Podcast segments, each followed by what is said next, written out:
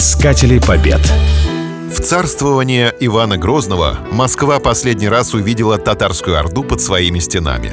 Но этот последний набег обернулся для нашей столицы настоящей катастрофой. Весной 1571 года, в разгар Ливонской войны, 30-тысячная орда крымского хана Девлет-Гирея кочевала в Диком поле, поблизости от южных московских рубежей. В намерение хана входило только прорваться к Козельску и, опустошив широкой облавой русское пограничье, уйти в степь. Однако в дело неожиданно вмешалось предательство. Из передовых русских застав к Девлет-Гирею стали во множестве стекаться боярские дети. Этот особый разряд служилых людей. На измену их толкнуло недовольство опричной политикой Ивана Грозного.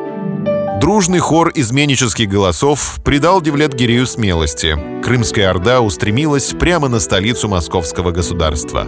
Изменники показали хану удобные броды для переправы через реки и места, где лучше миновать русские сторожевые посты.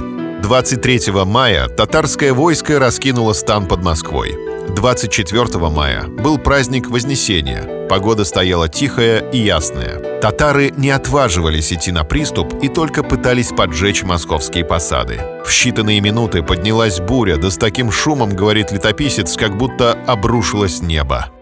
Пламя с ужасающей быстротой стало распространяться по посадам.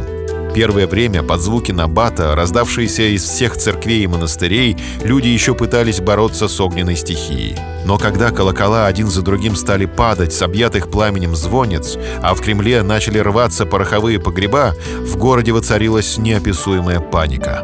Москвичи толпами бросились к северным воротам, где еще не было ни огня, ни татар.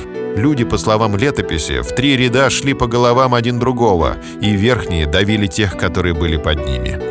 Огонь бушевал почти 6 часов и утих сам собой, истребив все, что могло гореть. После пожара, свидетельствует один современник, ничего не осталось в городе. Ни кошки, ни собаки. Посреди дымящихся руин, заваленных грудами обгоревших трупов, возвышался один полуразрушенный Кремль. Поживиться в Москве было нечем. На другой день Девлет Гирей, наблюдавший пожар из села Коломенского, так и не вступив в Москву, повел Орду назад в степь. Искатели побед.